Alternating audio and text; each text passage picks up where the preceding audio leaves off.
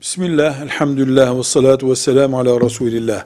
Müslümanların yaşadığı bir toplumda Allahu Teala'nın takdir buyurduğu filan suça karşı şu ceza dediğimiz cezalar devlet tarafından uygulanır.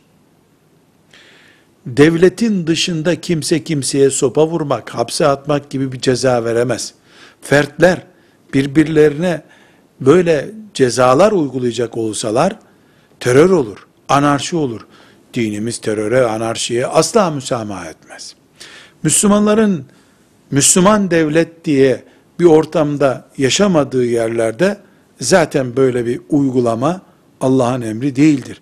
Yani Müslümanlar şu haram işledi, ona şu cezayı verelim, şu şu günah işledi, buna bu cezayı verelim şeklinde bir ceza uygulayamazlar. Bunlar ne olur? Ahirete kalır. Velhamdülillahi Rabbil Alemin.